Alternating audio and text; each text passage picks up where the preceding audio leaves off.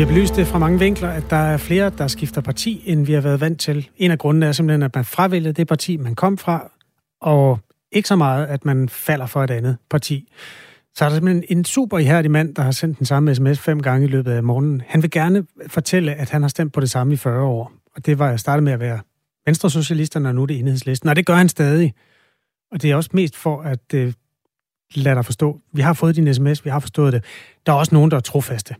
Det emne tager vi en anden dag. Kan vi ikke gøre det? Jo, i dag har det øh, handlet, og handler det om, at øh, der er en del vælgere, der netop fravælger at stemme på det parti, de stemte på sidst. Og jeg lægger tryk på fravælger, fordi det i virkeligheden viser i den her analyse fra Opinion, at det mere er et nej tak til det, der var, og man har stemt på tidligere, end det egentlig er et ja tak til det, man stemmer på. Vi kommer til at dykke øh, ned i den og også høre fra nogle af dem, der står i den situation lidt senere i Radio 4 Morgen, som mm. er øh, her til morgen denne onsdag med Kasper Harbo og Anne Philipsen. Skal ældre have mulighed for at sige nej tak til en hjemmehjælper, der har et muslimsk tørklæde på? Det mener Dansk Folkeparti, og det mener Nye Borgerlige også. Men det største blå parti, Venstre, er på noget af en slingerkurs i den sag. Der var jo pressemøde i går med de seks partiledere fra Blå Blok, hvor de fremlagde deres ønsker om, at borgerne i Danmark skulle have friere valg på blandt andet ældreområdet. Det er rigtig højt på ønskesedlen hos øh, DF og Nye Borgerlige, at den ret også indebærer retten til at sige nej tak til hjemmehjælpere, der bærer et muslimsk øh, tørklæde. I den efterfølgende spørgerunde blev Jakob Ellemann spurgt, om Venstre også mener det.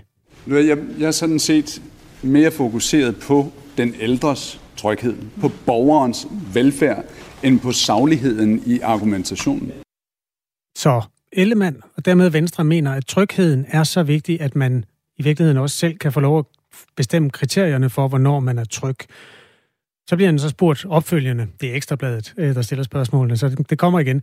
Er det et ja eller et nej til, at ældre skal have lov at fravælge muslimske hjemmehjælpere med et tørklæde? Jamen det, det, det, det, det er et ja.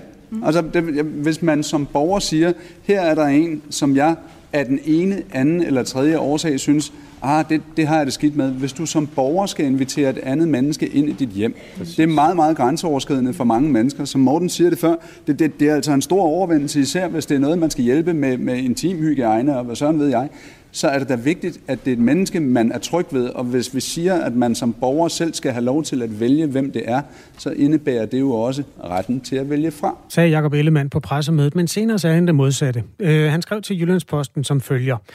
Jeg er optaget af, at borgerne frit kan vælge hjemmehjælp, og at de kan vælge en anden leverandør, hvis de er utilfredse med servicen. Det handler ikke om religion eller alt muligt andet, skrev øh, Jakob Ellemann Jensen i et skriftligt svar til Jyllandsposten. DR fik også fat i ham, da han var ude at føre valgkamp, og så der sagde han simpelthen, øh, nu citerer jeg, det er jo ikke savligt at blande religion ind i det, og sige, af religiøse hensyn, så vil jeg have det sådan og sådan. Det er savligt at sige, om man er tilfreds eller ikke tilfreds med en service, siger Jakob Ellemann. Så øh, på det tidspunkt. Vi har forsøgt at få et interview med Venstres formand for at øh, forstå, hvad Venstre egentlig mener. Det har ikke været muligt trods gentagende henvendelser. Venstres pressetjeneste kunne ikke Ja, for det første hjælpe med et interview, det er fair nok, de har travlt. Men vi, kunne ikke, vi spurgte, hvad er Venstres holdning til det her? Her henviser man til formandens udtalelser, og de peger altså flere steder hen. Mona Strib er forbundsformand i fagforeningen FOA, som repræsenterer 90.000 social- og sundhedsassistenter. Altså de hjælper, hjælpere, der, der hjælper de ældre i Danmark. Omkring 4.000 af dem har en anden etnisk baggrund, og mange af dem har altså tørklæde på. Godmorgen, Mona Strib. Godmorgen. Hvad, ja, forstår du, hvad Venstre mener? Nej, altså jeg kan godt høre, at der blev padlet lidt i går og øh, trukket i land. Og øh, særligt er jeg da glad for den kommentar, der hedder, at det er ikke savligt at blande øh, religion øh, ind i spørgsmålet.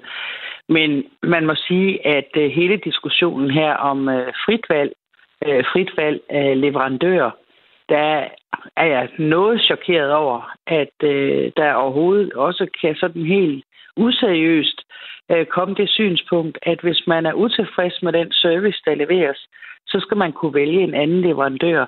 Og så må man jo bare spørge Venstre, betyder det, at man giver mere økonomi og bedre rammer til rådighed for en anden leverandør, end øh, den ramme, man har som øh, offentlig sektor?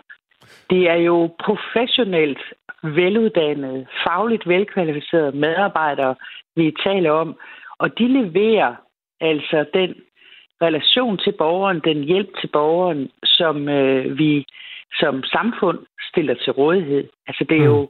samfundet, der afgør, hvilken ramme har vi for at levere service. Hvor højt ja, men, men er... Morten Strib, det er jo ikke det samme som, at der ikke sker fejl. Det har man jo set i plejehjemsektoren og mange andre steder. Der kan jo godt ske en fejl, og der, det her det handler så om, hvorvidt den enkelte ældre har lov til at sige, jeg vil godt have den fra et andet sted, fordi det, der bliver ikke støvsuget ordentligt, eller hvad det nu kan være. Hvis det er målbart, så er det vel fair nok, er det ikke? Nej, jeg, jeg synes, det er simpelthen at trække spørgsmålet om, hvordan vi overhovedet får ressourcerne til at række til den øh, meget voldsomme udfordring, vi har med, at vi heldigvis lever længere. Der bliver flere ældre. Okay, og det betyder hvad, jeg kan mærke allerede nu, Mone Strim, vi, vi fjerner os fra det aktuelle, fra det interessante, eller i hvert fald fra det, vi har vinklet historien på. Det med tørklæderne. Hvad er egentlig Foras holdning til det spørgsmål? Det var jo så det, hvor Jacob Ellemann han først mente det ene, og det mente det andet. Synes du, at ældre skal have lov at afvise en muslimsk hjemmehjælper, som bærer det her synlige øh, symbol, tørklædet? Nej, det synes jeg ikke, og det er faktisk heller ikke det, der sker. Altså uanset om man bærer øh, tørklæde eller ej, eller uanset øh, hvilken tro man har, så kommer man jo ind og øh, leverer øh, lige præcis den øh, service, som samfundet har besluttet, man skal levere. Så nej, det er ikke en seriøs baggrund. Det er faktisk øh, en øh, diskrimination. Må man slet ikke stille nogen øh, krav til, hvordan ens hjemmehjælper ser ud? Altså piercinger, øh, hvad kan vi, provokerende t-shirts, et eller andet. Altså, der er, vel, der er vel nogle rammer for, hvordan man skal tage sig ud, når man kommer på en arbejdsplads, uanset om, eller det er så i borgerens hjem, altså uanset at der er religionsfrihed. Jamen, det indgår jo helt naturligt som en del af den uddannelse, man får inden for de her fag.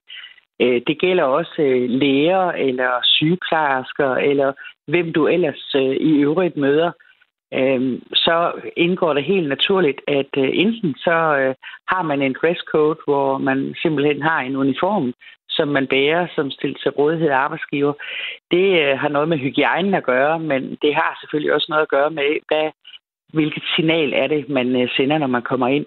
Så det indgår helt naturligt, men det indgår altså ikke, om du må være rødhåret, eller have en lille stribe, eller om du må have et tørklæde på hovedet. Der, hvor grænsen går, i den her sammenhæng, det er, at man bærer burka, så det simpelthen er umuligt at øh, have øjenkontakt og øh, kunne aflæse ansigtsudtryk og andet. Det er jo en meget, meget vigtig del af den øh, relationsopbyggelse, der sker i et hver møde mellem hjælper og borger. Vores lytter Lars fra Hvidovre forholder sig også til det her, og jeg skal lige sige til nye lyttere. Det er simpelthen fordi, det blev diskuteret, da Blå Blok holdt et samlet pressemøde i går. De seks blå partiledere, som sidder i Folketinget allerede, øh, fremlagde deres planer for, hvordan der skal være mere frit valg for den enkelte i Danmark. Og øh, her var det altså, at Jacob Ellemann på den ene side synes, at man skulle have lov at, at fravælge, hvis man ikke var tilfreds med de religiøse symboler, som en øh, hjemmehjælper kan have på, for eksempel et tørklæde. Øh, Lars fra Hvidovre, han skriver så, er det svært at forestille sig, at opfattelsen af service inkluderer følelser også af at føle sig sikker, hvilket for nogen måske ikke gør, hvis servicen udføres af en person med alt for fremmed et udseende. Husk, at det er ældre og en gang imellem usikre mennesker, der er i centrum, skriver Lars. Den kan du jo svare på, Mona Strib. Ja, det kan jeg. Altså, det er faktisk ikke det er ikke det, det problem, vi overhovedet støder på, eller vores medlemmer med anden etnisk oprindelse støder på overhovedet i øh, deres arbejde. Øh, der er fordomme, ja. Og øh, en gang imellem, så skal fordomme lige rundt og vende. Men øh, vi har indtryk af, at man overalt er yderst tilfredse. Også med den pleje, som øh, vores kollegaer, som har en anden etnisk oprindelse end dansk, udfører. Det har hverken noget med hudfarve at gøre, eller religion at gøre, eller man har et tørklæde på hovedet eller ej. Og, og jeg er nærmest sådan på grænsen til at være helt chokeret fordi hvad er det, man forestiller sig? Altså hvis man kommer ind på et sygehus øh, og er alvorligt syg, øh, skal man så lige sige, jeg er ikke tryg ved dig, dig og dig, fordi du har et tørklæde, eller du har en anden hudfarve, eller hvad det nu kunne være, der kunne gøre... Nu er det gøre, tørklædet, der er til debat her, og ikke hudfarven. Det er to forskellige ting. Altså man kan jo godt skifte tørklæde, man kan ikke skifte hudfarve det er rigtigt. Men øh, når man vælger at bruge et øh, tørklæde, så siger det intet som helst om den faglige kvalitet, man øh, leverer, og den øh, tryghed og relationsdannelse, man leverer i den ydelse, man er visiteret til som øh, borger. det er altså ikke noget, vi møder, og, og jeg synes, det er lidt uhyggeligt, at vi kommer over i sådan en diskriminerende beskrivelse fra landets ledende politikere. Mona Strib, der er kommet et spørgsmål fra vores lytter Rasmus, der stiller den lidt på spidsen, den her. Nu må du ikke lige lade dig provokere af den, fordi den er oppe i den, øh, den varme ende af skalaen. Hvis man nu har tatoveret et hagekors på sin arm, kan man så servicere en borger? Ja, jeg vil tænke, at man havde sørget for at dække det hagekors øh, så i øh, det tilfælde. Øh, fordi det er rigtigt, Skal at man dække hagekors, det? det vil lægge følelser. Ja, det tror jeg, man vil blive anbefalet, at man øh, dækker sit øh, hagekors. Okay. Tak skal du have, øh, Mona Strib, forbundsformand i FOA. Velbekomme. For en god ordens skyld, vi har jo talt meget om Jakob Ellemann Jensen, Venstres formand. Vi vil gerne have talt med Jakob Ellemann Jensen, Venstres formand, så han kunne uddybe, hvad han og Venstre egentlig mener på det her felt. Men han har ikke kunnet, eller ville begge dele, stille op her til morgen. Vi har også ragt ud til Venstres politiske ordfører Sofie Løde. Hende har vi ikke øh, hørt fra, og heller ikke Venstres Morten Dalin. Venstres pressetjeneste sagde øh, også, at på de kanter kunne man heller ikke hjælpe. Hverken i forhold til at line et interview op, eller at øh, faktisk forklare, hvad der er Venstres officielle holdning på det her felt. Så det er derfor, vi går lidt rundt om den. Og øh, ja, det er vist, hvad vi når i dag om, omkring tørklæder i plejesektoren. Du lytter til Radio 4 morgen. Klokken er 16 minutter over 8. Lige om lidt, så skal vi øh, ombord i en historie, som vi øh, har været omkring lidt tidligere på morgenen også. Det handler om den tragiske hændelse i Fields. En øh, hændelse, som jo gjorde stort indtryk på mange danskere. Et skyderi i Stormagasinet på Amager, som skete i starten af juli måned, den 3. juli, hvor tre mennesker mistede livet, og fire blev alvorligt såret. Og øh, på baggrund af den her hændelse, så præsenterede Region Hovedstaden i går sine anbefalinger til ændringer i psykiatrien. Og den vigtigste anbefaling ifølge dem, det vil være, at det, der hedder behandlerkontinuiteten, bliver øget. Med andre ord altså, at der kommer færre behandlere ind over den samme patient, når man er tilknyttet psykiatrien. Her er det Merete Nordentoft, der er overlæge, professor i psykiatri og også forperson for Dansk Psykiatrisk Selskab. Altså dels er der jo nogen, der klager over, at de synes, det er irriterende, at de skal fortælle det samme øh, flere gange. Men det kan også betyde, at man mister noget information, øh, fordi det sandsynligheden for, at man fortæller noget, der er meget afgørende for en, at den er mindre, hvis det er forskellige personer, man kommer til at tale med. Og det er jo noget af det, vi har øh, tænkt. Altså, det er jo det er jo ikke muligt for os at sige, at hvis vi kunne rulle tiden tilbage og lave det anderledes på præcis den og den måde, så ville det ikke være sket. Men vi er faldet over, at øh, forløbet har været præget af, at øh, der har været samtaler med rigtig mange forskellige personer. Ja, så man kan altså ikke pege på én ting og sige, her kunne vi have undgået angrebet i Fields, men øh, man kan altså godt pege på nogle af de ting, der kan have betydning for, øh, hvordan man i det hele taget øh, arbejder i psykiatrien. Nu skal vi tale med en af dem, der har oplevet øh, at have mange behandlere i sin tid i psykiatrien. Jael Scharte, godmorgen. Godmorgen. Førtidspensionist, patientrepræsentant i Region Hovedstaden Psykiatri, og også næst for anden næstformand i Psykiatriforeningens Fællesråd. Men i dag der er du med og udtaler dig som privatperson. Jeg ridser lige lidt op, øh, hvad det er for en øh, historik, du har i psykiatrien. Du har været i et øh, behandlingsforløb on-off i 23 år i psykiatrien. Det sluttede for to år siden.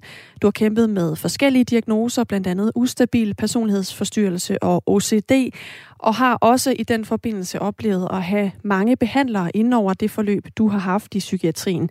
Hvis du skal komme med et bud, hvor mange behandlere har du så haft? Jamen, det er ret svært, fordi hvad er en behandler? Men altså, ved det, altså når man er inde på, på en afdeling, så er der jo både psykiater, psykologer og sygeplejersker, så det kommer lidt an på, hvad definitionen af en behandler er. Men med over 30 indlæggelser, så giver det næsten sig selv, at det er rigtig, rigtig, rigtig mange mennesker, jeg har skulle åbne op for. Hvordan har du oplevet at have så mange forskellige mennesker omkring dig, når du har været i kontakt med psykiatrien? Det har været rigtig svært og rigtig hårdt. Altså, til det andet så forfærdeligt, når man siger det sådan. Hvad er det, det har øh, betydet for dig? Jamen det der med, når man har det kæmpe kaos inde i, og gerne vil heles og komme sig, så er man jo nødt til at åbne op for nogle meget, meget følsomme ting, og det kræver tillid. Så det der med, at man møder et menneske, og ret hurtigt skal åbne op for så personlige ting, og så går der hvad, fem eller seks eller syv gange, og så er det en ny person, man skal forholde sig til. Det gør jo bare, at, at, at man lukker ned, og det kan man ikke som menneske. Så der er ikke nogen, der kan. Du var selv inde på før, at når man for eksempel har øh, 30 indlæggelser bag dig, som du har, sådan, øh, i hvert fald i rundetal, så vil man møde rigtig mange. Hvor sikker er du på, at det ville have kunne lade sig gøre og øh, give dig færre behandlere i systemet? Fordi nogle gange tænker jeg, at en indlæggelse er jo også et spørgsmål om, hvem er lige til stede den dag, hvor indlæggelsen bliver aktuel. Det er rigtigt nok. Altså, men jeg tænker, at øh, nogle af de indlæggelser har været ind og ud på to dage, hvor jeg tænker, hvis der nu havde været et længere behandlingsforløb, hvor jeg så havde haft noget kontinuitet og de samme behandlere, så tænker jeg, at man kunne have gået mere i dybden, øh, og jeg havde haft mulighed for at åbne op. Det, det, det tror jeg nu på, altså med min egen erfaring, men jeg kan, har selvfølgelig ikke løsninger for alle. Hvilke konsekvenser havde det for dig, at du skiftede behandlere så mange gange i det løbet af dit forløb? Jamen altså, jeg tror, som jeg sagde før, at, at altså, det har gjort, at mit behandlingsforløb har taget meget længere tid. Og det har, jeg har nok kostet systemet mange flere millioner kroner. Og så er det jo gjort, at jeg har haft kaos i, i rigtig, rigtig, rigtig, rigtig mange år, og har haft svært ved tillid stadigvæk den dag i dag. Altså, fordi da, det, min egen problematik handler om det med svigt, og et eller andet sted har jeg jo nok følt, at, at systemet har svigtet mig.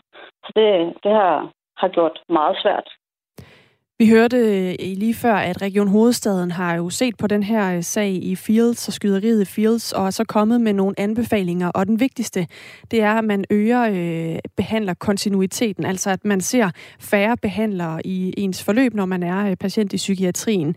Men samtidig er det jo også et spørgsmål om, at man skal kunne give den hjælp til folk, som de har brug for.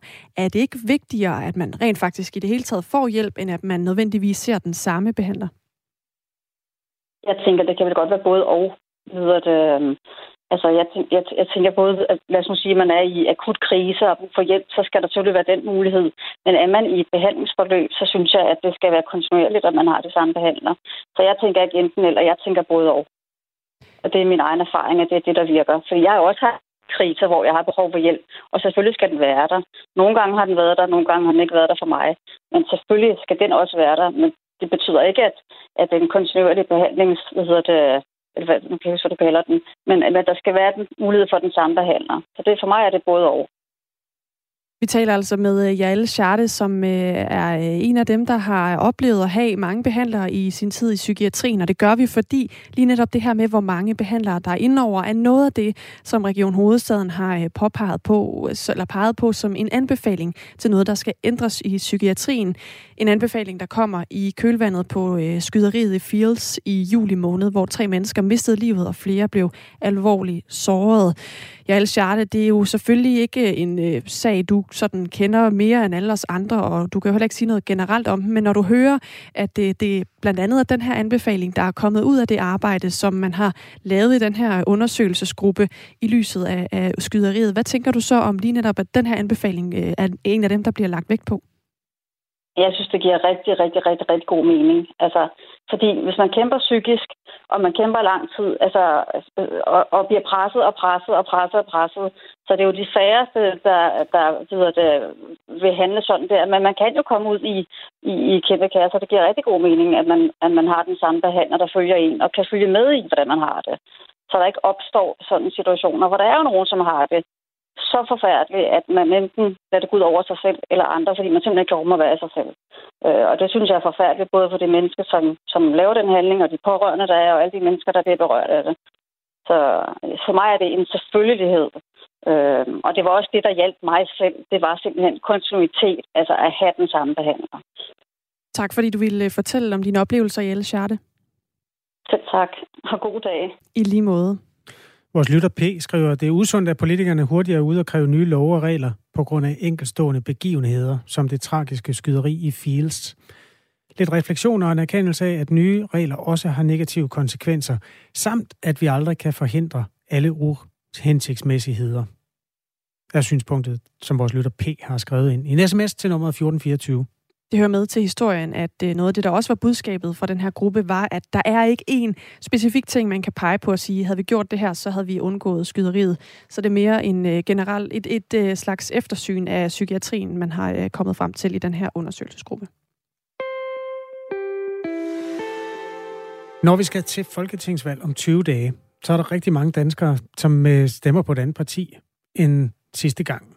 Det handler i højere grad om et fravalg end et tilvalg. Det viser en ny analyse fra Opinion. Det vilde er, at vi ved det her valg står til lige nu. Sidste, sidste gang jeg kiggede på tallene, der var det 85 procent, eller 45 procent af alle vælgere, som står til at stemme på et andet parti end sidste gang. Det er næsten halvdelen af alle vælgere, som vil stemme på et andet parti. Og når vi så spørger dem, hvorfor de vil stemme på et andet parti, altså vi spørger dem, du stemte på det her parti sidst, og nu vil du stemme på det her parti i stedet for, så begrunder de det aldrig med, at der er sådan en tiltrækning til det nye parti. Det er altid en frastødning fra det gamle parti, altså et fravalg, et aktivt fravalg af et eksisterende parti. Siger Christian Fischer Vestergaard. Han er direktør med ansvar for politisk rådgivning i Analyseinstituttet Opinion, der har lavet den her undersøgelse for os. En af dem, der kommer til at sætte krydset ved et andet bogstav, end han plejer, når han skal stemme den 1. november, det er Kim Weiss Poulsen, der bor i Brøndby. Han har ved mange valg stemt på enhedslisten, men det kommer han ikke til næste gang. Fordi jeg synes, enhedslisten har stået for at være den der vagthund, der har passet på, at politikerne ikke gik for meget ud til siden. Og jeg synes simpelthen, de har været for tavse øh, i hele den her valgperiode, så jeg snakker ikke om, hvordan de opfører sig til valget, mere om, hvad der er sket i de sidste tre et halvt år. Og på den måde er Kim Weiss Poulsen altså en meget oplagt case på den her undersøgelse, der viser, at det er mere et fravalg end et tilvalg. Men der er også et tilvalg for Kim Weiss Poulsen fra Brøndby, og det er et tilvalg af radikale venstre. Det handler nu mest om, at han har en ven, der stiller op for partiet. Altså, jeg synes jo, at hele Danmark bløder lige for øjeblikket, både på det sociale område. Vi ser en meget, meget stor øh, opblomstning af det, jeg vil kalde nærmest racistpartier. Øh, og jeg synes, mange partier er jo ikke længere det, de stod for en gang. Altså, Socialdemokratiet føler ikke, fører ikke længere socialdemokratisk politik, har ikke gjort det i mange år, så videre, så videre. Så derfor så, så er jeg lidt mere midtersøgende, og en af grundene til, at jeg også stemmer på, på de radikale, er også, at jeg har en gammel øh, ven og kollega, Jakob Netteberg, som, øh, som er stillet op øh, i Folketinget, og øh, det kræver, hvis han skal ind, ja, så kræver det lidt flere stemmer, og det vil jeg gerne give ham. Så der kan være mange grunde til, at man vælger noget nyt til, men altså fravalg er der mange af. Opinion har spurgt omkring 2500 vælgere, der vil sætte kryds ud for et nyt parti i forhold til sidste gang. Hvad årsagen er? Resultatet tegner et billede af, at man ja, fravælger til gamle parti, og ikke så meget, fordi det er nye politiske visioner, man tror mere på. Sebastian Kok Jensen er ledig og bor i Odense. Han har stemt på Socialdemokratiet ved Folketingsvalget, siden han var 18 år, men han er søgt mod Venstre og tager nu enhedslisten, altså ikke mod partiet Venstre, men mod Venstre side i Folketingssalen. Og det er simpelthen et klart fravalg af netop Socialdemokraterne. Som der er blevet nævnt, så har det jo noget at gøre med den her politik, som ikke længere ligner det, som jeg stemte, da jeg var 18 år, og var overbevist om, og var min, altså min værdier og ideologi i forhold til, hvordan man behandler mennesker, og hvordan man øh, øh, er over for borgerne i forhold til politik, både kommunalt, men også øh, på landsplan. Siger altså Sebastian Kok Jensen, der øh, er hoppet, men stadig inden for rød blok. Der er kommet post fra en, nu skal jeg lige finde den her. Det er Hans, der skriver til os. Jeg har altid stemt til venstre for midten på grund af en skarp grøn dagsorden og mine ønsker om social lighed. Men klimakrisen er nu engang det allervigtigste og kan kun løses ved at anvende atomenergi, også i Danmark. Derfor overvejer jeg at stemme på nye borgerlige, da de er mest atomenergi progressive, skriver Hans til os, som altså måske mere er ude i et tilvalg end et fravalg, men øh, som er en af de mange, der, der overvejer at skifte parti. Der er øh, masser af overvejelser i gang i øjeblikket hos os alle sammen i virkeligheden, fordi vi jo også bliver øh, bombarderet med indtryk her under valgkampen, og nogle af dem, der prøver at overbevise os om, at vi skal sætte krydset hos dem, dem skal vi faktisk øh, se nærmere på lige om lidt, fordi øh, vi skal rundt i landet og se nogle af de steder, der i dag får besøg af politikere fra alle mulige forskellige partier, som øh, forsøger at gøre øh, vælgerne overbevise dem om, at det er der, man skal sætte krydset. Øh, der er både kirker, der er øh, vælgermøder, og der er bazar, hvor der i dag får, øh, man i dag får besøg af politikere, som øh, skal prøve at se, om de kan få lidt mere valgkamp klemt ind i, øh, i dagen. Hvis der sker noget fedt der, hvor du bor, hvor politikerne kommer forbi, og du har en dagsorden, du gerne vil flashe foran deres øjne, så er du velkommen til at skrive en mail til os på redaktion radio4.dk, for vi har det her element i radioen hver eneste morgen, alle hverdage i hvert fald. De næste fire minutter er nyheder, klokken er halv ni.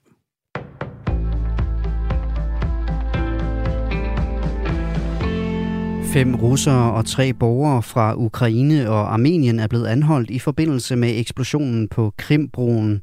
Det oplyser den russiske sikkerhedstjeneste FSB ifølge nyhedsbureauet Reuters. FSB hævder, at angrebet på Krimbroen var organiseret af efterretningsafdelingen i afdelingen i det ukrainske forsvarsministerium. Det skriver det statslige nyhedsbureau IFAX i Moskva. Rusland angreb mandag Ukraine med 83 missiler og 24 droner som gengældelse for angrebet på broen, der forbinder Rusland med Krimhaløen. Og sprængningen af den 19 km lange bro mellem det russiske fastland og den ukrainske halvø Krim skete lørdag morgen.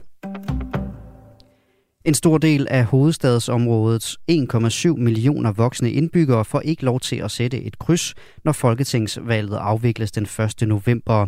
Hver syvende borger over 18 år har nemlig ikke et statsborgerskab, og det er et krav for at kunne deltage ved et folketingsvalg. Det viser tal fra Danmarks Statistik ifølge TV2 Løje. Robert Clemensen, der er forsker, valgforsker ved Lunds Universitet i Sverige, vurderer, at det kan få betydning for valgdeltagelsen hos resten af befolkningen. Når der i nogle områder af landet er meget store andele uden stemmeret, er det også med til at trække stemmeprocenten ned, siger han. Og de seneste årtier er andelen af Danmarks voksne befolkning uden stemmeret steget fra 2% i 1980'erne til mere end 10% ved det kommende valg. Der er behov for mere kontinuitet i behandlingen i psykiatrien, det siger Merete Nordentoft, der er forperson for Dansk Psykiatrisk Selskab. Hun er en del af den taskforce, der skulle undersøge, hvordan skyderiet i Fields kunne være undgået. Og her er de blandt andet nået frem til, at der i gerningsmandens forløb i psyki- psykiatrien har manglet kontinuitet, fortæller Mariette Nordentoft. Og det er jo noget af det, vi har øh, tænkt. Altså, det er jo det er jo ikke muligt for os at sige, at hvis vi kunne rulle tiden tilbage og lave det anderledes på præcis den og den måde, så ville det ikke være sket. Men vi er faldet over, at øh, forløbet har været præget af, at øh, der har været samtaler med rigtig mange forskellige personer.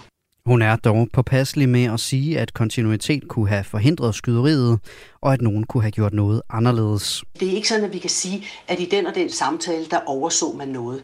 Øh, og det blev også fremlagt i går, og det er ikke sådan, at vi kan sige, at der er enkelte personer, der har gjort fejl.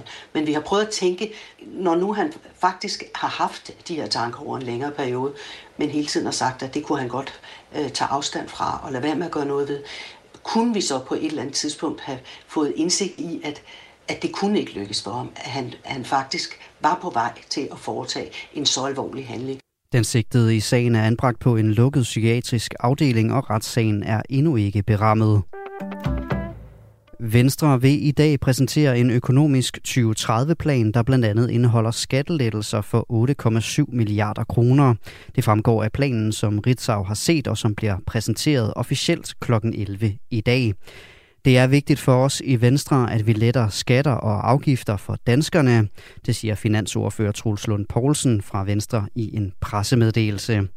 Af de 8,7 milliarder kroner vil Venstre bruge 5 milliarder på at lette skatten på arbejde, mens 3 milliarder kroner skal bruges på fuldtidsfradrag, der skal sikre familier, der går fra deltids til fuldtidsarbejde, op mod 6.000 kroner ekstra om året, det skriver TV2. I dag mest skydevejr og måske lidt regn i Jylland med temperaturer mellem 10 og 14 grader. Svag til jævn vind mellem sydvest og syd. Nyhederne her på Radio 4 var med Asbjørn Møller.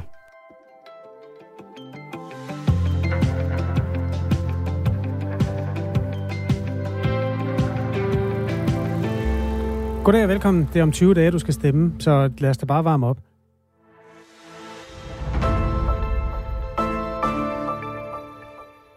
fordi øh, der er valgkamp i den over hele landet, og øh, hver morgen her i valgkampen, så tager vi en tur rundt til nogle af dem, der får besøg af politikere, som har masser på hjerte, og som øh, glæder sig til at fortælle, hvad de synes om øh, samfundet.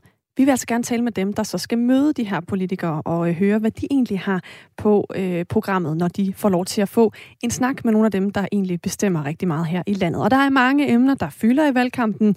I Herning i dag, der skal der blandt andet debatteres øh, velfærd, tørklæder, alkoholkultur blandt unge. Det gør de i Åben Kirkes vælgermøder i Herning, og der kan man i dag møde kandidater som øh, Søren Gade fra Venstre, Marianne Karlsmose fra Kristendemokraterne, Mogens Jensen fra Socialdemokratiet, Gitte Willumsen fra Konservativ og Katrine Oldag fra Radikale. Og øh, så kan man også øh, møde Brian Dus Nørgaard, der er med arrangør af Åben Kirkes vælgermøde. Godmorgen. Godmorgen. Hvorfor vil I gerne have politikere ud til jer i dag?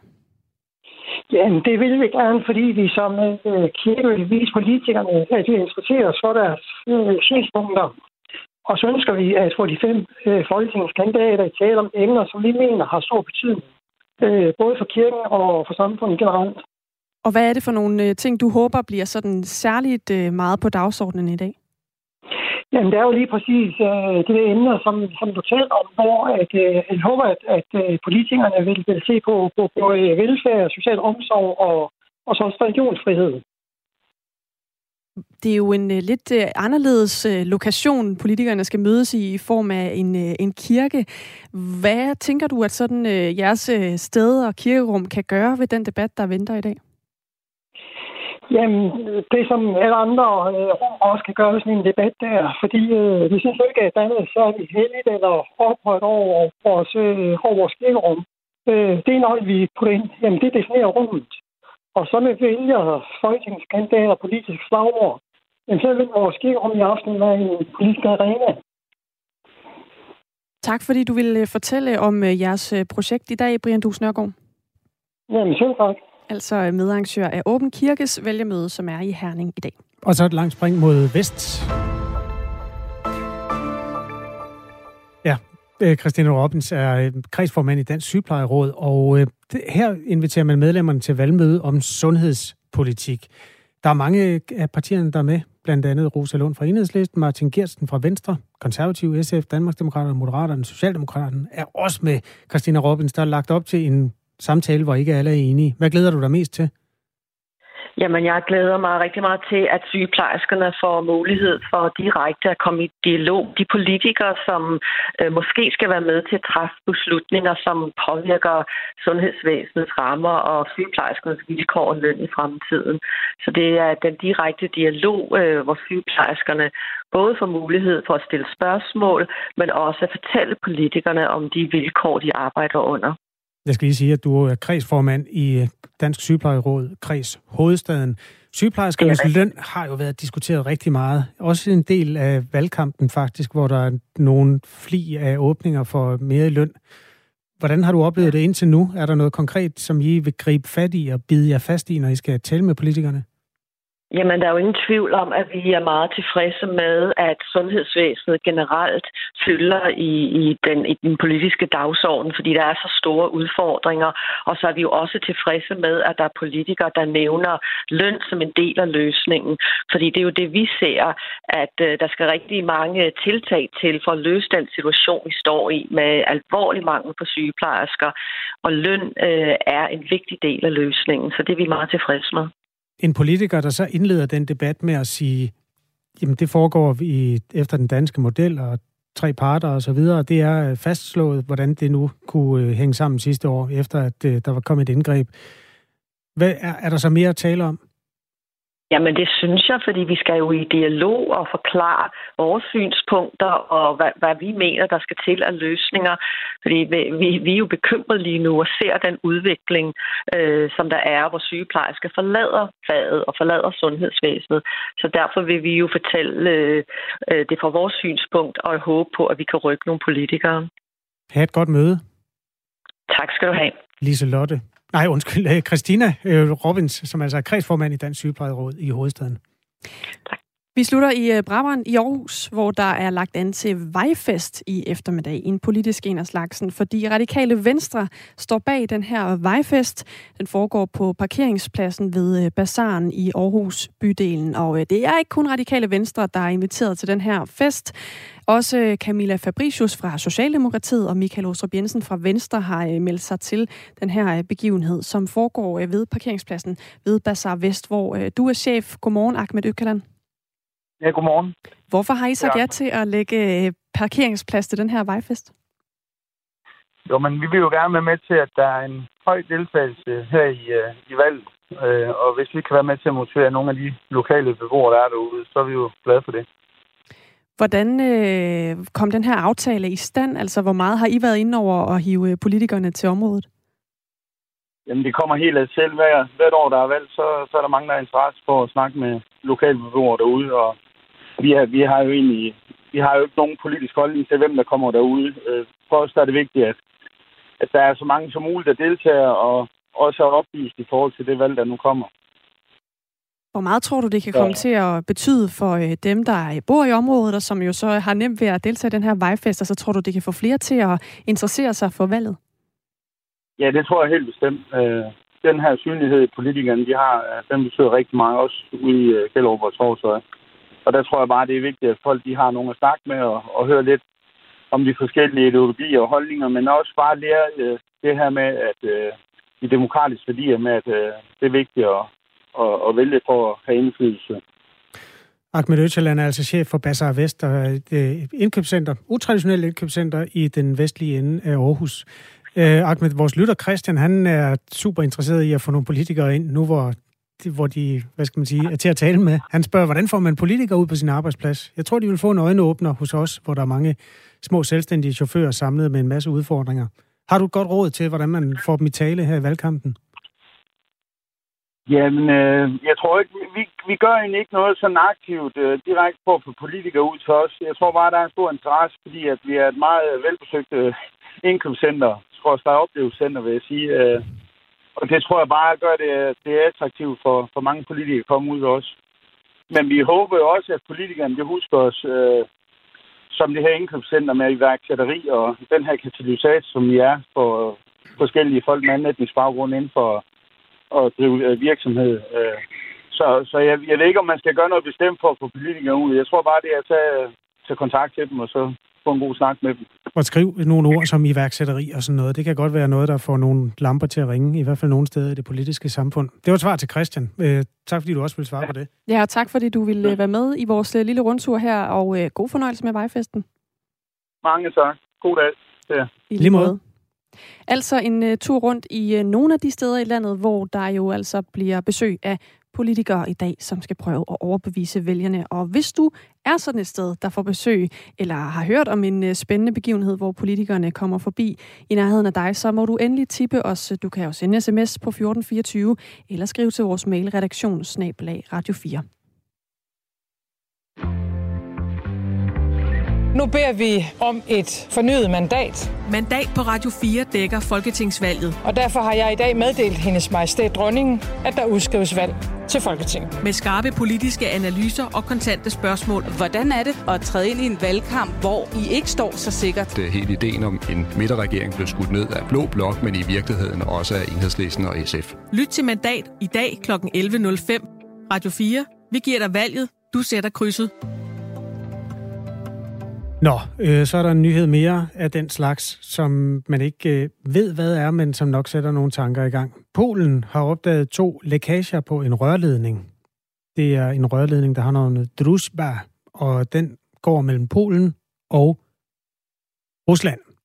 Det er en af verdens længste rørledninger til transport af olie fra Rusland, og den går til Polen og videre til Tyskland. Der er altså konstateret to lækager på den. Man ved ikke rigtig, hvem der har forårsaget dem, eller hvad der har forårsaget dem. Om det er en fugl, eller hvad det er. Men Fisk. det er klart, at mange gør sig tanker i øjeblikket. Det er indtil videre ikke særlig afklaret. Det er en nyhed, der er kommet for 25 minutter siden. Det, og når den øh, bliver noteret særligt, så er det jo også, fordi det er jo ikke er mere end to uger siden, at øh, gasrørledningerne Nord Stream 1 og 2 på bunden af Østersøen blev ramt af en række lækager, og der har man siden vurderet, at der var tale om sabotage. Men øh, så meget ved man altså ikke endnu om øh, den her olierørledning i Polen. Når vi nu er ved det med øh, sabotage, så kan vi da også lige sige, at det nye i sagen er, at man fra russisk side rigtig gerne vil være med til at efterforske de gaslækager, der er sket på Nord Stream 1 og 2. Men det siger man pænt nej tak til i Danmark og Sverige. Myndighederne i Danmark og Sverige gør ifølge russisk optik alt for at holde russerne ude af efterforskningen. Det siger en russisk politiker, der hedder Igor Ananskik til en øh, lokal avis. 95 procent af rørene går igennem international farvand, men øh, sabotagen er bevidst udført i svensk og dansk zone, så Rusland kunne holdes udenfor, hævder Avanskik her. Ananskik. Det er sådan en, en teori. Nu spiller myndighederne i Danmark og Sverige øh, for tiden på alle mulige måder for at holde ejeren af røret ude af efterforskningen, lyder altså kritikken fra de kanter. Der har også været mening om, at øh, Rusland selv ville øh, lave en efterforskning, en redegørelse af sagen for at finde ud af, hvad der var op og ned. Så øh, det er ikke en sag, der er lukket endnu. Øh, de her gasrørledninger, som øh, blev øh, ramt af lækager for et par uger siden. Det var Lækage Nyt klokken er kvart i ni. Nu vender vi os mod økonomien, som jo er presset og vil blive ved med at være det, og dermed er vi alle sammen også presset. Men øh, der er en lille smule lys for enden af den tunnel. En ny prognose, som de økonomiske vismænd står bag, øh, konkluderer, at den høje inflation vil forsvinde, eller i hvert fald øh, tage af næste år, og formentlig også være slut ved slutningen af næste år. Michael Svare er professor i nationaløkonomi ved Aarhus Universitet og tidligere overvismand. Øh, Michael Svare, du må lige hjælpe os med at forstå den nyeste rapport her. Hvad er det, der er lyset for enden af tunnelen? Jamen altså, man siger, det er et af de helt store problemer i økonomien for øjeblikket, som vi alle sammen oplever, det er de meget, meget kraftige stigende priser, både på fødevarer, på energi øh, og også på andre ting. Og det skal vi have bugt med, og indtil der er bugt med det, så, bliver der, så er der vel hvad der er uro i økonomien. Og det, der er udsigt til, det er, at nogle af de ting, der har trukket priserne op, det har været fragtrater efter corona, det har været fødevare, øh, også blandt andet på grund af krigen i Ukraine, og det har været energi, øh, også øh, både inden øh, øh, russisk indgreb i Ukraine, men også efter. Og alle de ting, de ser ud til at, at være på vej nedad, og det vil sige, at øh, så er der også udsigt til, at inflationen aftager. Og inflation, det er jo, at priserne stiger år for år, så, så det er godt, det er fra et højt niveau, men, øh, men udsigten til, at priserne de bliver ved med at stige, den er, den er aftagende. Så derfor så er der lys for enden af tunnelen, øh, så vi kan få vores købekraft tilbage. De tal, der kommer den 10. i hver måned, altså inflationstallene, de har ligget øh, sådan med en, en, en mindre stigningstakst, men de bliver jo større og større, fordi der er mere inflation for hver måned, der går, og det bliver jo lagt oven i en ret stor inflation i forvejen. Sidste gang, der lød tallet på 10 procent. Det var altså mål på en lang række forbrugervarer i forhold til samme måned sidste år. Hvornår er det, at der begynder at falde ro på det tal? Jamen, det er, det er forventningen, at det, det gør der snart, øh, i takt med, at, at energi, blandt andet energipriser, vi har set her i det seneste stykke tid, de er et godt stykke lavere end dem, der var på samme periode sidste år. Når man så begynder at tage forskellen fra et år tilbage, jamen, så er det klart, så tæller det negativt, når man tæller det hele sammen. Så det vil sige, at øh, der er udsigt til, at, at inflationen den snart begynder at aftage. Og det er klart, der er selvfølgelig usikkerhed om, hvordan tingene udvikler sig. Krigen i uh, Ukraine, den er jo totalt uforudsigelig, og det kan selvfølgelig godt påvirke markederne, så, så vi kan godt blive overrasket. Men, men udsigterne lige nu, det er, at, at rigtig mange ting, de peger retning af, at, at priserne de falder, eller i hvert fald ikke stiger så meget, og det vil så sige, at så, så vil inflationen langsomt øh, aftage i takt med, at vi kommer frem mod, uh, mod nytår og i løbet af 2023. Vi skal jo være uafhængige af russisk gas, og det kræver, at man enten finder en anden måde at varme op på i løbet af ikke ret lang tid, eller at man får gas nogle andre steder fra. Kan den øh, store kabale virkelig løses så hurtigt? Altså, der er nok ikke udsigt til, at vi får øh, lige så billig gas, som vi gjorde inden, øh, inden øh, russiske indgreb i Ukraine. Så, så der kommer til at gå noget tid med, med vedvarende højere gaspriser, og det vil sige, det, det sætter så krav til, at, at der sker en omstilling væk fra gas og over mod andre energikilder. Det skal jo så helst gerne være over mod noget, der er, der er grønt, så vi får nedbragt den øh, fossile udledning samtidig. Så det kan godt tage tid, og det er også derfor, at, at, at der er selvfølgelig er usikkerhed omkring de her prognoser, men, men udsigterne lige nu, det ser altid ud til, at, at det begynder at aftage, og så kommer der en, en periode bagefter, hvor, hvor gasprisen vil være højere, end den var inden, og det, det skal økonomien, og det skal, man, det skal man så håndtere på en eller anden måde. Hvor meget af den her udvikling kan Danmark klare alene? Altså, vi er jo en del af et større billede. Hvis Tyskland går rabundus, så gør vi i en eller anden grad også.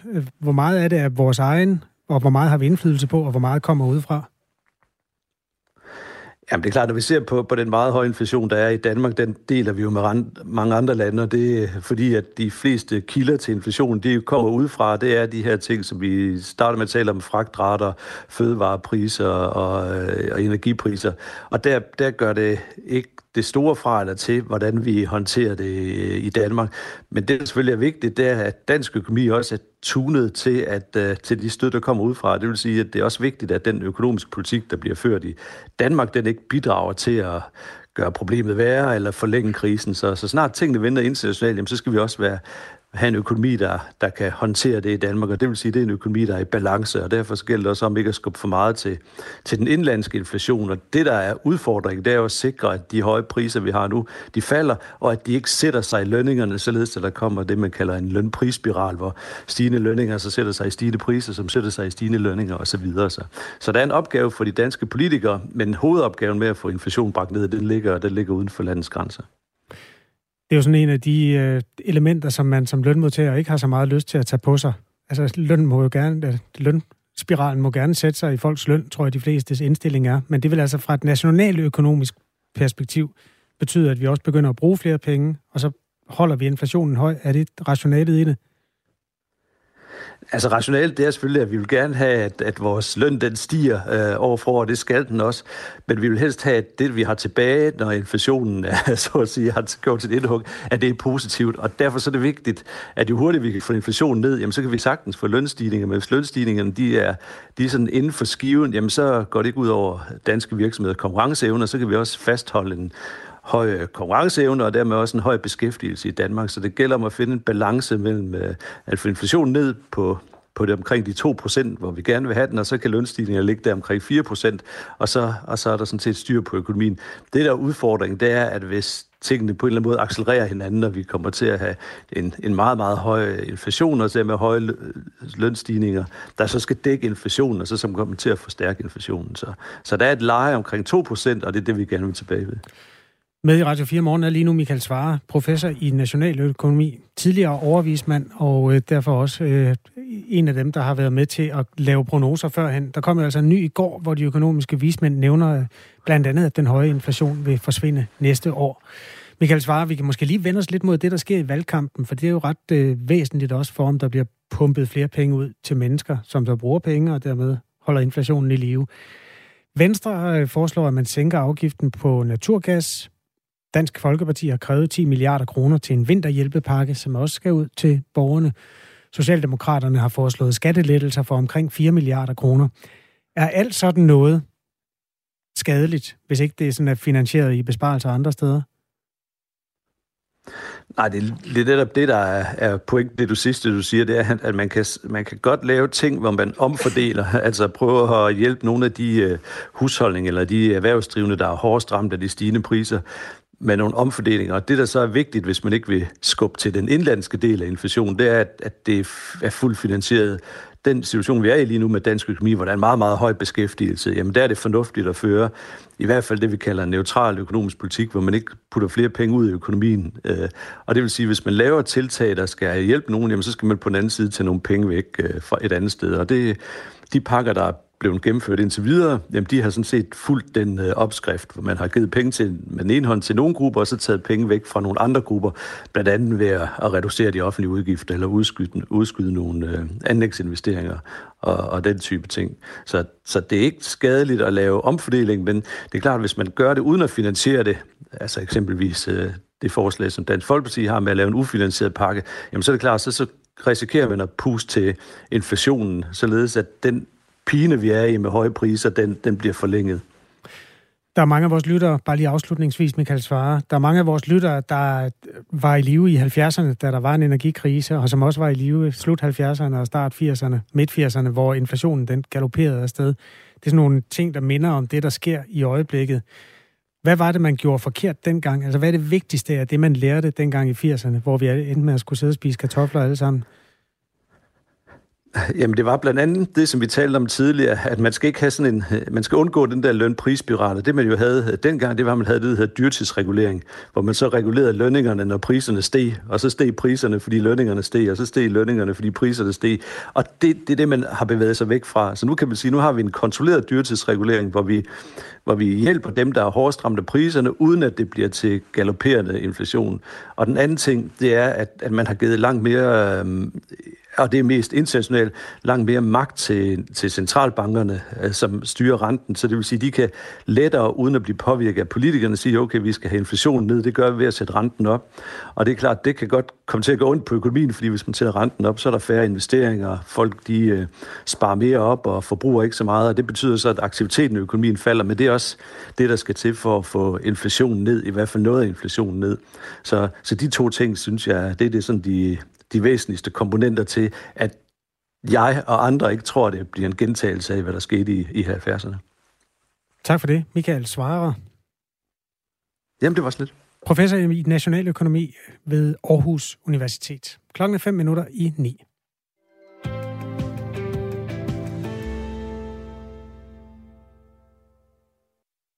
Skal ældre have mulighed for at sige nej tak til muslimske hjemmehjælpere, der bliver tørklædet? Det er en debat, der, hvad skal vi sige, ulmede under øh, det blå pressemøde i går, som også øh, har fundet vej til Radio 4 morgen i dag. I virkeligheden også til vores øh, sms-boks. Men lad os lige rise op, hvad det egentlig var, det hele begyndte med. Hjemmehjælpere med tørklæde blev et emne i går, fordi de seks partier, seks partiledere fra Blå Blok fremlagde ønskerne om friere valg. Og Dansk Folkeparti og Nye Borgerlige synes jo, at de ældre selv skal have lov at vælge, om et menneske med muslims tørklæde kan komme ind i den ældres hjem og støvsuge, eller hjælpe med medicin, eller komme i bad. Det største parti, Venstre, øh, slinger lidt i den her sag. Øh, Jakob Ellemann Jensen blev spurgt, om Venstre også mener, at man som borger skal have mulighed for at fravælge en hjemmehjælper, der bærer et muslimsk tørklæde. Jeg, jeg er sådan set mere fokuseret på den ældres tryghed, på borgerens velfærd, end på sagligheden i argumentationen. Så trygheden er vigtig, og man bestemmer selv, hvad der er, der gør en tryg. Og dermed er der altså mulighed for, at man kan fravælge muslimske hjemmehjælpere med tørklæde. Jamen det, det, det, det, det, ja. Altså, det, hvis man som borger siger, her er der en, som jeg af den ene, anden eller tredje årsag synes, ah, det, det har jeg det skidt med. Hvis du som borger skal invitere et andet menneske ind i dit hjem, Præcis. det er meget, meget grænseoverskridende for mange mennesker. Som Morten siger det før, det, det, det er altså en stor overvendelse, især hvis det er noget, man skal hjælpe med, med intimhygiejne og hvad sådan ved jeg så er det da vigtigt, at det er et menneske, man er tryg ved. Og hvis vi siger, at man som borger selv skal have lov til at vælge, hvem det er, så indebærer det jo også retten til at vælge fra. Det var meget klart tale på pressemødet her fra Venstres formand Jakob Ellemann Jensen. Men et par timer senere øh, skrev han til Jyllandsposten, der bad ham om et klart svar på den. Jeg er optaget af, at borgerne frit kan vælge hjemmehjælp, og at de kan vælge en anden leverandør, hvis de er utilfredse med servicen. Det handler ikke om religion eller alt muligt andet skrev han altså til Jyllandsposten. En journalist fra DR fangede også Jakob Ellemann, da han var ude at føre valgkamp, og der øh, sagde han sådan her. Det er jo ikke savligt at blande religion ind i det og sige, er religiøs til hensyn, så vil jeg have det sådan og sådan. Det er savligt at sige, om man er tilfreds eller ikke tilfreds med en service, siger Jakob Ellemann. Så det store spørgsmål er altså, om det her øh, altså religiøse symbol, tørklædet, om man kan vælge det fra som modtager af hjemmehjælp eller ej. Der peger hans udsagn i begge retninger. Der er også øh, lidt i begge retninger på sms'en. Det er blandt andet en, der skriver sådan her. Hvis man har brug for hjælp, så bør man modtage den hjælp, man kan få. Et krav må være, at hjælpen taler forståeligt dansk. Dem, der bidrager til det danske samfund med skat, uanset etnicitet. Der er også en, der skriver, hvis alle er tilfredse, så er det vel ufarligt at give folk ret til at vælge. Jakob han skriver, jeg forstår simpelthen ikke, hvor i det selv i er i det, Jakob Ellemann udtalte. Han siger, han mener, at det er usagligt at fravælge grunden religion eller tørklæde, men han anerkender, at en borger kan have den holdning. Og men Jakob Ellemann ikke er enig i holdningen, lyder analysen fra hans navnebror Jakob. Tak for øh, analyser på sms nummer 1424, og øh, hold endelig telefonerne varme, fordi om 6 minutter, så er der ring til partierne her på Radio 4. Det er det program, du kender som Ring til Radio 4, der øh, har fået nye klæder i anledning af valgkampen, og øh, som øh, hver dag har en øh, partileder inden for at kunne øh, stille spørgsmål. Altså du får mulighed for at stille de spørgsmål, du brænder inde med til øh, de øh, politikere, der gæster programmet. Og i dag er det Inger Støjberg, hun er ankommet, kan jeg se, inde i vores øh, andet studie, som altså er med i løbet af den her øh, times tid, ring til partierne sender, og hvor du kan få lov til at være med i debatten og stille spørgsmål til Danmarks Danmarksdemokraternes politik ved at sende en sms til 1424. John fra Ringkøbing glæder sig til at spørge Støjberg om partiets syn på kernekraft. Og øh, du gør alt rigtigt, John, for du har skrevet den ind på nummeret 1424. Og Ida Sofie Sellerup skal nok tage de spørgsmål, der kommer ind der. Meget kan man sige om Danmarksdemokraterne, men deres politiske projekt er jo ikke sådan beskrevet ud i alle hjørner, og derfor kan der være mange spørgsmål, enten til økonomisk politik eller energipolitik, eller noget helt tredje. Bare skriv dem øh, på 1424, så er der ring til partierne om fem minutter. Nu klokken 9.